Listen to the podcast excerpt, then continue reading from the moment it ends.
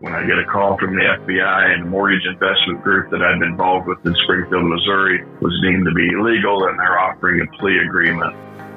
And I am crushed. Hello, friends. I'm glad you're tuned in today. As you've already heard, there's a riveting testimony from my good friend Rick Unruh. I want you to stay tuned. He has a great ministry on how to overcome grief. And we know as we study grief that if you can learn to overcome grief, you can learn to overcome every obstacle. Listen in, friends, and I hope you're blessed. Brother Rick Unruh, I'm excited to have you here on the program. Thank you. It's an honor to be here with you. You're, you're a good friend. I'm excited about this. Man, I tell you, I was thinking about you and trying to get together on this and about how we've been talking about doing this for maybe a couple months. I thought the Lord's really blessed and allowed you to be busy these last few months that's, that's a good thing. Yeah, it is. But I, I was thinking about, I guess, whenever I got to know you was back whenever uh, we were in uh, class for, we were both becoming counselors a lot before, I guess, the second worst downturn in your life happened. And that was back when we was going to school with uh, Word of Life there in Wichita. I'm thinking that was probably what, 2007? It would have been seven into eight there, uh, somewhere. Actually, we moved back on seven. It would have been probably 08. Uh, you are now the founder of Dream Again Ministries, which is what I want to spend a lot of time talking about today. Rick has a website. It's at rickunruh.net. This Dream Again Ministry is something God birthed, but also you are a missionary, regional missionary for U.S. Maps with Assemblies of God. You're over the RVers, and they do a lot of uh, church building, and and they have short term mission trips and things they go on. But I but no more time than we had. I really wanted to one of the topics I really want to get through because it's something I've been saving up. I've done about 30 podcasts, but I have not done one on grieving and how to deal with a lot of shame. And I know you went through that. So I thought uh, I got your book on Amazon. It's called Self Surrender, The Key to Dreaming Again. And uh, I highly recommend it for what I've read. It's been, it's just been really, really anointed. And uh, also I've watched your videos online at, at. I've enjoyed those, but I want to talk to you and ask you a couple things. You know, back when we first met, uh, it was your, your life took a, took a turn, of course, back with the loss of your son. And I think you talk about that in chapter 10 of Broken. Can you tell me a little bit about that? Yeah, that was uh, in 2001, and life's just on cruise control. Life, you know, uh, going great, three healthy boys, you know, all doing well. And uh, wow, your world can turn upside down and every which way overnight because there's just no way to prepare or fathom to get that that call, uh, you know, from your dad that um, you know there's been an accident, your 12 year old son Landon is dead, and there's just still, I mean, you can I get still so choked up about it because uh, that call just you know rings in my ears sometimes, uh, and my dad having to make that call, uh, you know, what dad ever wants to to do that, so.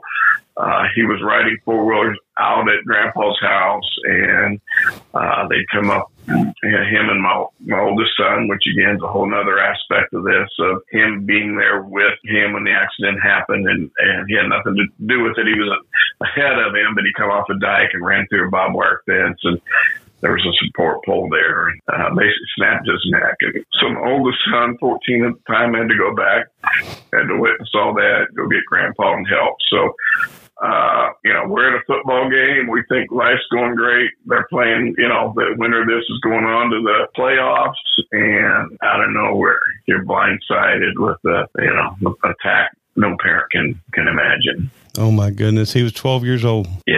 My goodness, and you you talk about that it's extensive in your book, I know. But um, going through that, you know, one of the things I wanted to ask you, I, I didn't have a chance to even ask you beforehand, but that's okay. That you know, I've I've heard before, you know, they used to talk about grieving and a grieving process and how you go through these certain steps, and now a lot of the people that you know they're talking, they're saying you don't go through all these steps, and sometimes they go differently. Um, how I know there's a lot of people that listen. Uh, we have some ladies in a prayer group that listens in, and a lot of them have lost their some of their children, and then some of their spouses. Even recently, I know some dear friends of ours. What what was the process for you? Of course, as you heard it, and that brought tears to my eyes just hearing the news. But then, what happened? What did you go through? You know, and we didn't even talk about this beforehand, and I, I, God's oh, added a whole new layer to the Dream Again ministry, and I'm sorry we didn't talk about this, but uh, it's really uh, helping the church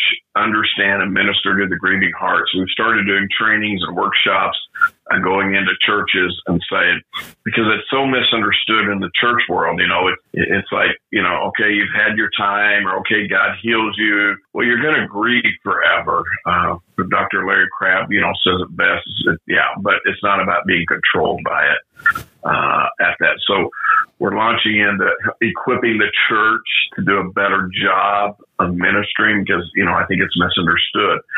Uh, and in this process, I've really gone back and, you know, so I'm really doing a lot of studying, and research. Obviously got my own experience, but uh, I just look at the five stages and to me, they just don't make a lot of sense. Denial, you know, I absolutely, that's, uh, first. Uh, stage three, uh, anger, yeah, you kind of you can go through that. Bargaining doesn't make a lot of sense. You finally get to, you know, it's, but I told people I can fill all five of those in one day.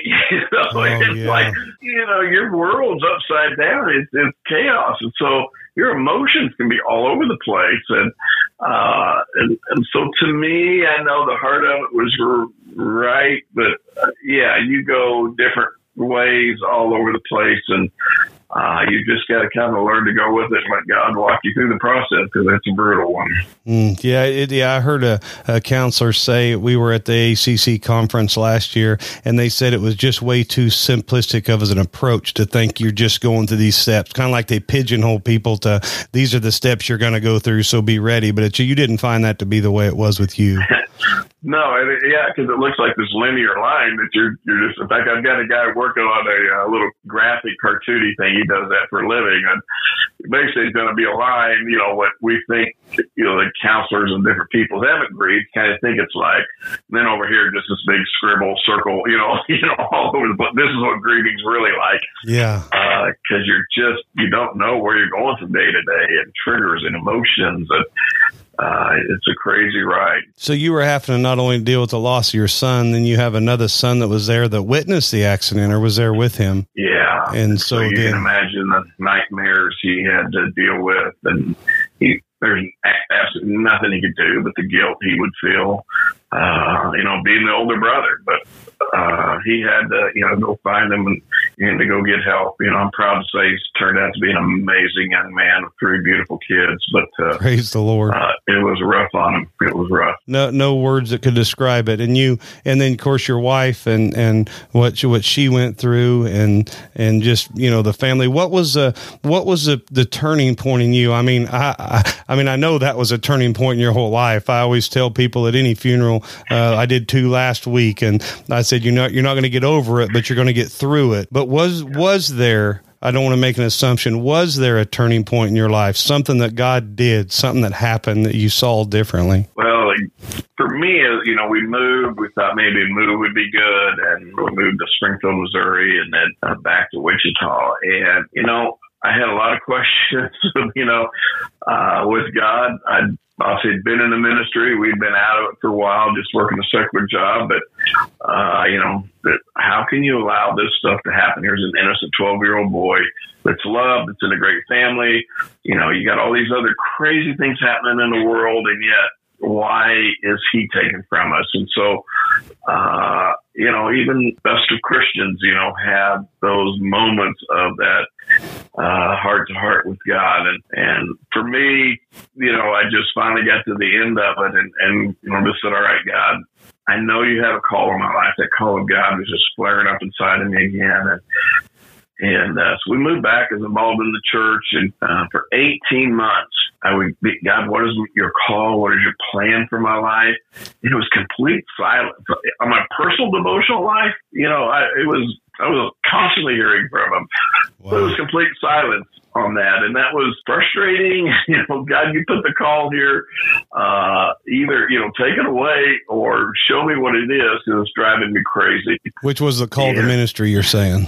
Yes, the yeah. call because I'd had that as a young kid gone to Bible college, uh, you know, kind of uh, drifted out of that. And uh, now that fire's flaming back inside uh, as I've worked through some of my grieving and, and uh, back in church and really trying to give that to God. And I'm driving down the road, heading to Hutchinson, Kansas on a sales calls. We're still working a secular job. And, uh, probably as close to an audible voice as I've ever heard. I, I hear him say, you know, I'm having that conversation. I hear him say, you haven't given me everything. Wow. And I'm like, what are you talking about here? You paying attention, God? Because we had just gone through the, I was in the mortgage business. The mortgage crash just happened. You know, we're basically losing, you know, everything and everything's in turmoil, which again is part of that God getting your attention. Uh, like, what are you talking about? And, and you haven't given me your son. Mm. And I pull over as in Colwich, Kansas. I pull over into a parking lot there, and uh, you know, I'm God. I'm not. I'm not ready to go there. I've got a lot of questions about that. I kind of locked that in a in a box and thrown away the key. Yeah. Um, because I don't, I don't get that. And I'm sitting there, I don't know how long. And finally I come to the point, and this is the, the name of the book and the pivotal point. There's a couple of self-surrender point, points, but this is the one. Uh, self-surrender, the key to dreaming again. And I, I just remember visually in my head, picking up my lifeless son and uh, walking into the foot of the cross and saying, Here it is, God. Here's my greatest hurt, my greatest pain, my greatest question about who you even are. But if you can take my son and use him for your glory, I'll do whatever you ask me to do. Unbelievable. And instantly, after 18 months of complete silence, the dream again name, all the, the counseling, all this stuff began to just unfold right there alongside the road. Uh, because when you lose a child, you never think you'll understand passion again. You're just kind of numb going through life but God allows us to dream again and be passionate about the, the calling that He has on our life and our purpose. And, and so that then became my passion to help other people dream again, whether it's addictions or broken marriages or whatever, that God still has a plan, that God can still restore and renew. And so that became the heartbeat of, of my calling.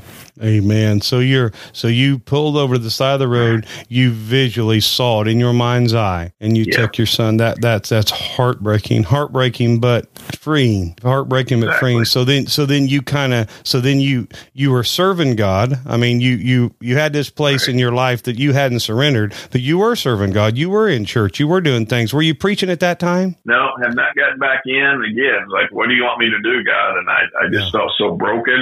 Yeah. That how could He use me. You know, I'm still dealing with the junk of grieving.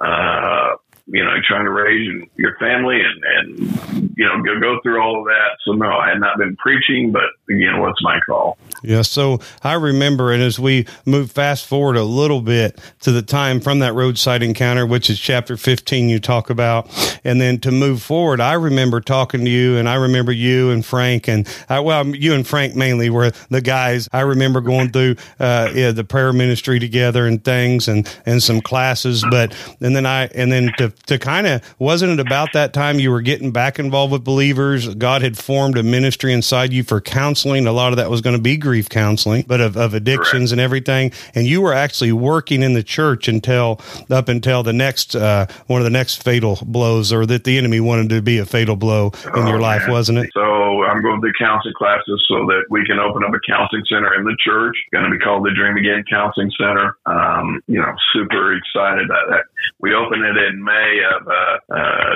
2009 after going back to schooling and everything. And I mean, it was an unbelievable day. I'm setting the office up. I don't have any clients yet, but just looking back and saying, wow, God, you still do, you know, all this junk and everything that's happened here. I set today. I'm going to be able to minister to other people, you know, at their lowest levels in life and say, look, I've been in your seat. I get it. Uh, but God. And it was an amazing day. Did anyone go home that night just because the, the, the Spirit of God was so thick there. Amen. Uh, and uh, one month later, uh, our world's rocked again when I get a call from the FBI and the mortgage investment group that I'd been involved with in Springfield, Missouri was deemed to be illegal and they're offering a plea agreement.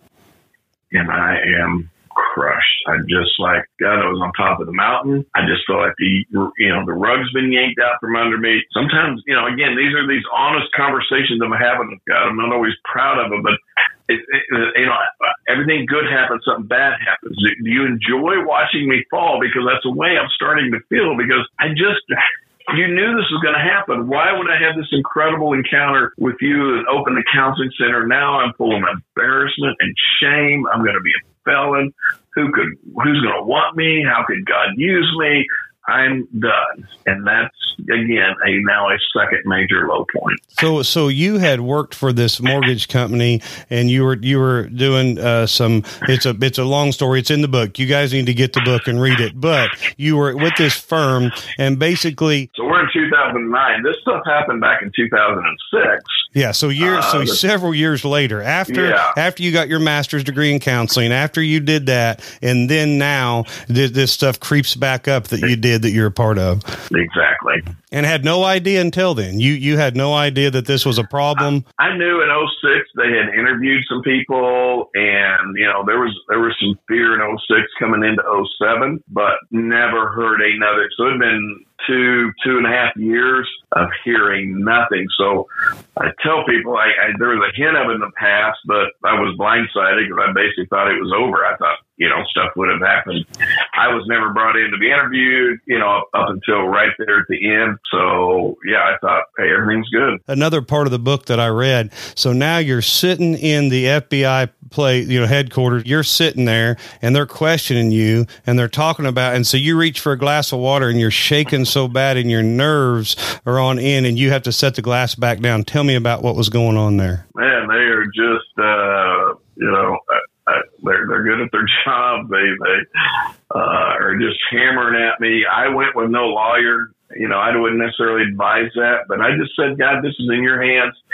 You open up the Dream Again Counseling Center. You brought me this far. I'm guilty. I'm guilty. You know, I'm not. I'm not. And I went without a lawyer. And uh, wow, they had me so rattled. You're right. I went to pick up that glass. I didn't realize I was shaking, and I set it right back down because, uh, yeah, I was, I was shaking so bad from just the constant barrage of questions and and really hammering on me. And I'm like, I'm here. You know, no lawyer. I, I'm trying to cooperate, and you know, you guys are hammering on me.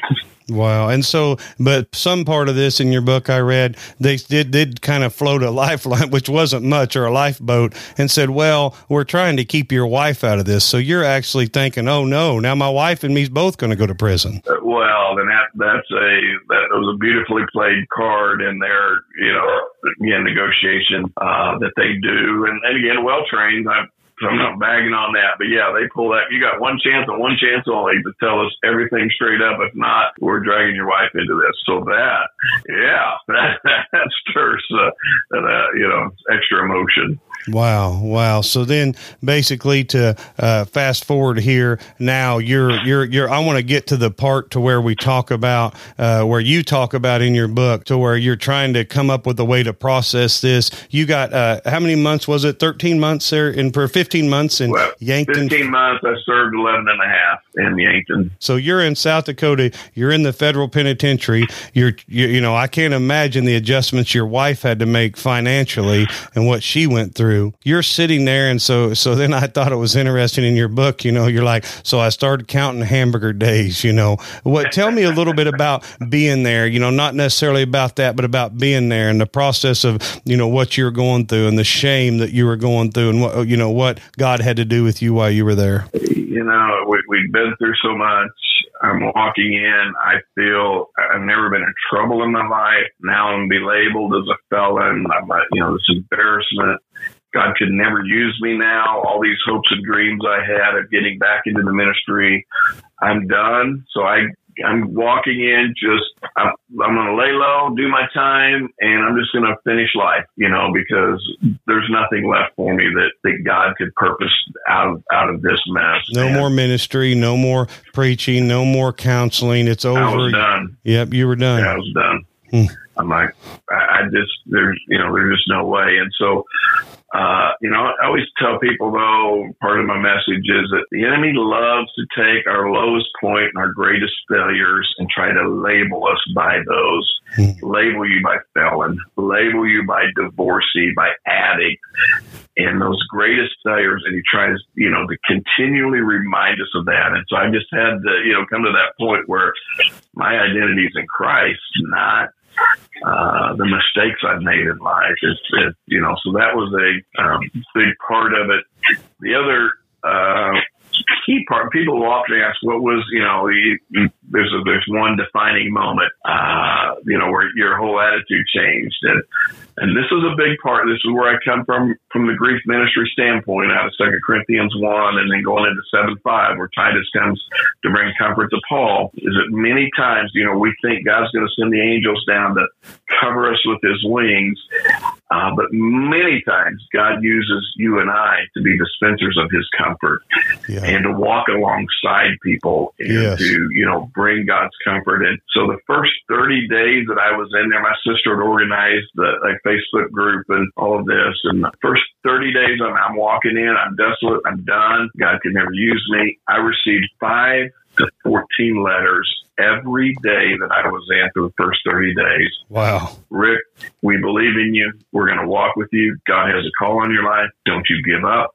And so there was not a defining moment, but it was 30 days of people walking alongside of me that I started to think, wow, maybe God could still use me. And so it, it, and that's a principle that I believe ministry is about, principle I believe the grief ministry is about as we walk with people, uh, the comfort of God and the hope of God begins to ignite on the inside of us. Amen. So they were writing letters to you. You're in prison and you had some people there, but those letters that came to you while you were there were a great encouragement from people in the church, people in your family, people that you from your past. Absolutely. Just a random that, you know, yeah, church and family and, and they just all kept you God's got a plan. Don't give up. Don't give up. Don't give up. And, you know, first, you know, week or so, you know, I don't know that it really phased me, but you keep hearing that again and again and again, and all of a sudden hope begins to rise on the inside. And the, yeah, okay, God, maybe, just maybe you can still use me.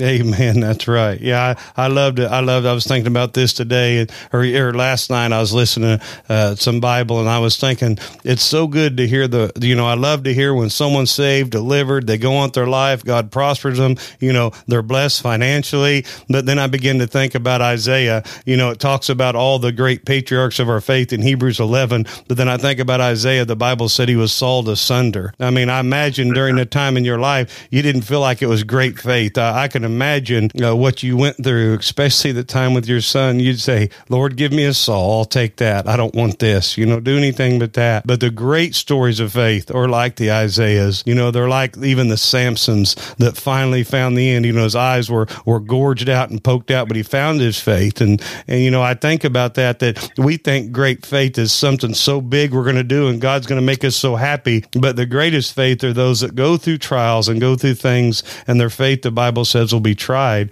And brother, I appreciate you, man. And I'm telling you, I felt like with you and I and Frank, we had a special bond back then. And I knew that you had a genuine faith, a deep faith. And, and I believe what, what the devil's meant for bad, God's definitely turned around for good. And now you're traveling all over and, and uh, so busy. We had a hard time getting together. Now we're doing this over the phone. So I'm glad for that. I'm glad for that. But you know, and, and you said to me, and I know we're running close on time, but I remember you said to me, uh, just as we went and ate at Buffalo Wild Wings here several months ago, you said if you had never went through that, then you couldn't have let go of that part of your life and adjust your lifestyle to where you could do this part. Is that right? Yeah. You know, I mean, now, uh, you know, I can talk to people at a different level because I've been, uh, from being raised in a good home and just, you know, not understanding the depths of darkness in, in, in some aspect, you know, I went down to the bottom. I was ready to quit on life. I was ready to check out some days. The pain of my son was too great.